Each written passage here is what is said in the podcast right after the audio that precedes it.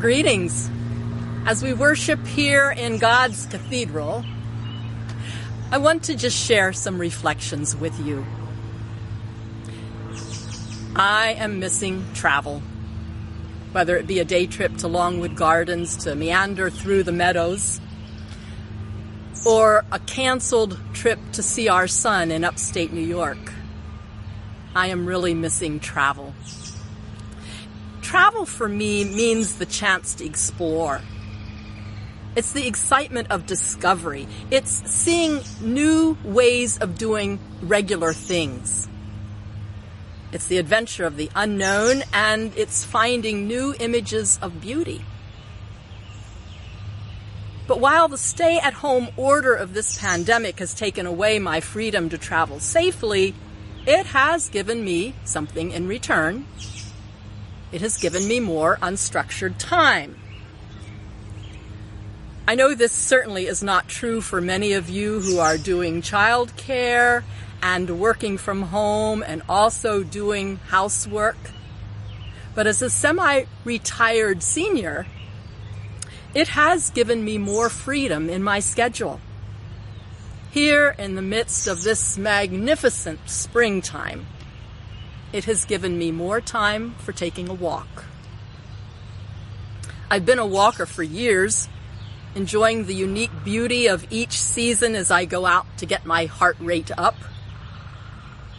But now the restlessness of this stay-at-home order has got me wondering, how can I use my walking to take care of some of those things that I'm missing from travel?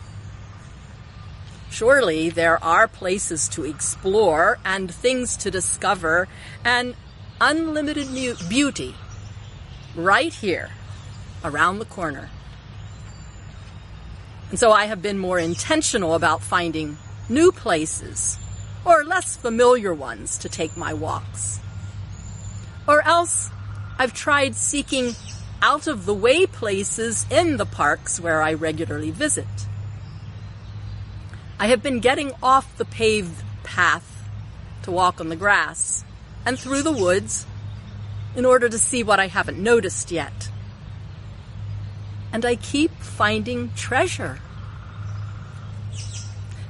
This first Sunday of June is traditionally the Sunday that we would be having our church picnic. So instead of that, come and share with me some of the treasures I've found in nature. I walk here in Overlook Park all the time because it's only a block from my house. So I was amazed to discover the hiding place of a herd of seven deer, including a buck, as I wandered through the grass on the unpathed side of the drainage pond. I unknowingly startled two large mating snapping turtles who then startled me when they dived into the water with a splash after I left the path to explore their little pond. As I continued to seek out less familiar paths, new roads, or areas, my need for discovery and beauty were met by a large grassy puddle full of frogs singing their courtship song, sort of a hmm.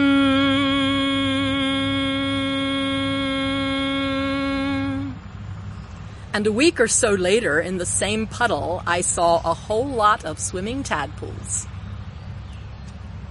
There was an unexpected waterfall, a covered bridge to walk through, a brilliant cardinal splashing in a wooded stream, an Amish Ascension Day celebration in a yard I passed, wildflowers galore, ferns growing out of a rock cliff, and yes, Todd, a Baltimore Oriole,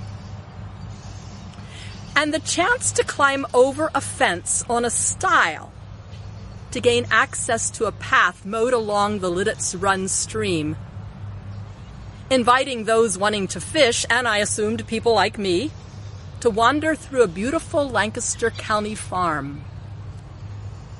As I stood watching the Lititz Run meander past tall purple wild flocks, with a flock of sheep in the meadow on the other side, and horses grazing nearby, I was struck by the fact that this deeply satisfying beauty was only a few miles from my front door. It was free, and as long as you could climb over that stile, it was accessible. But I wouldn't have found it if I hadn't taken this new road. Now, these things I saw are not actually so amazing or exotic.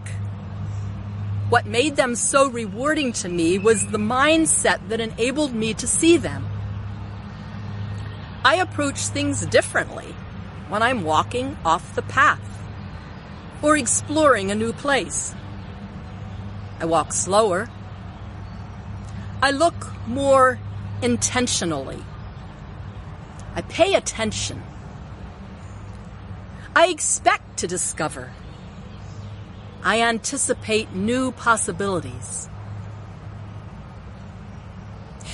Might these same practices help us as a congregation to find treasure as we navigate the new road that the pandemic is requiring us to walk on our journey towards, once again, having gathered worship?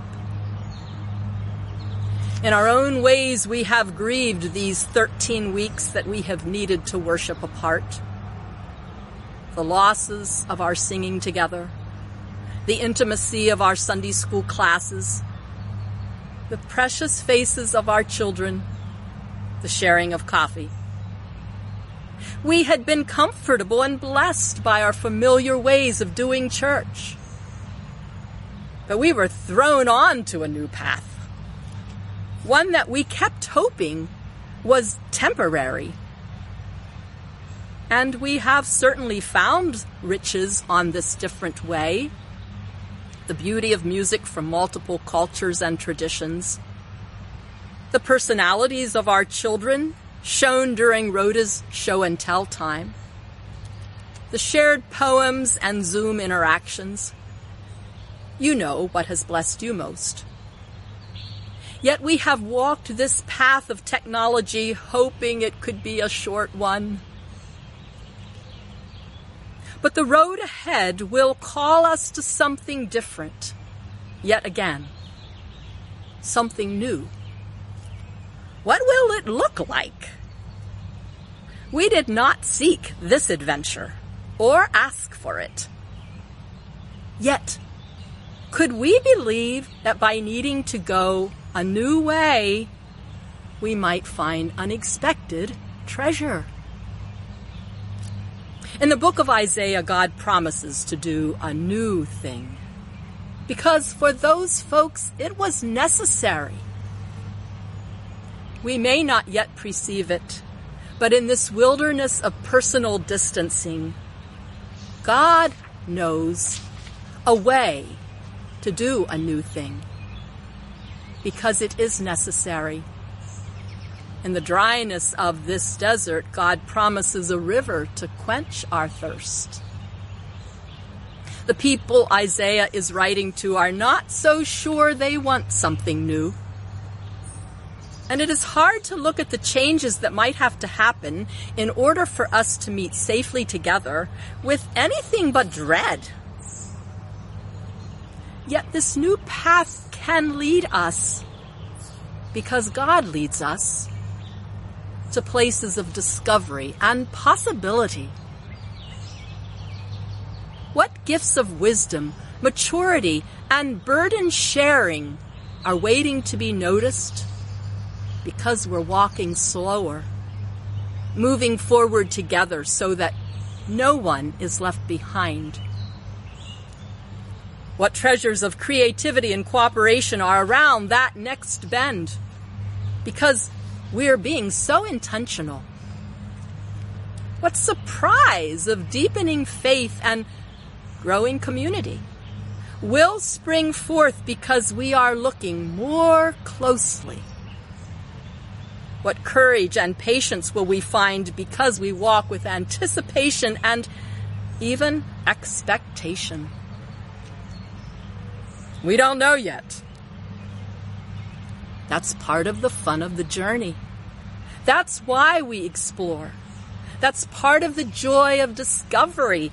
But it is the walking with hope that makes the discovery possible.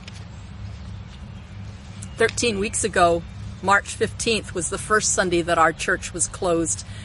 I just happened to be the preacher that day too, and so I remember that our lectionary scripture was that story from John, where Jesus has a theological discussion with a woman whom he asks a drink from. Responding to her question, Jesus counseled that the, that true worship happens when we worship in spirit and in truth. It isn't about whether it's on a particular mountain or somewhere in Jerusalem. And it doesn't depend on whether we are standing together in the aisle singing loudly or crowding together eagerly in a Sunday school room, even as worship has been happening online. It will happen also as we meet in small groups in our backyards, as we walk together on wide trails, as we join in small clusters with Sunday school friends. True worship happens when God is honored. And God is honored when we honor one another's needs. God is honored with the continued sharing of food on Monday nights as committed volunteers spread out in the kitchen. Worship will happen as we encourage one another in finding meaningful ways to participate in Lancaster City during this time of hurt and turmoil, or as we continue to wrestle with the racism in our own hearts. And we will worship God in truth through the shared, continued sharing of burdens. As we pray for and support one another, the danger of the path is new, the pollen in your throat. The Spirit we celebrated last week at Pentecost will guide us as we walk together in and into a new way of doing things so that our worship will stay true. True worship that honors God by honoring the well-being of one another. True worship that honors God by choosing to trust God enough to expect blessings on this really different road. God is about to do a new thing. Now it springs forth. God help us to perceive it. Walk well.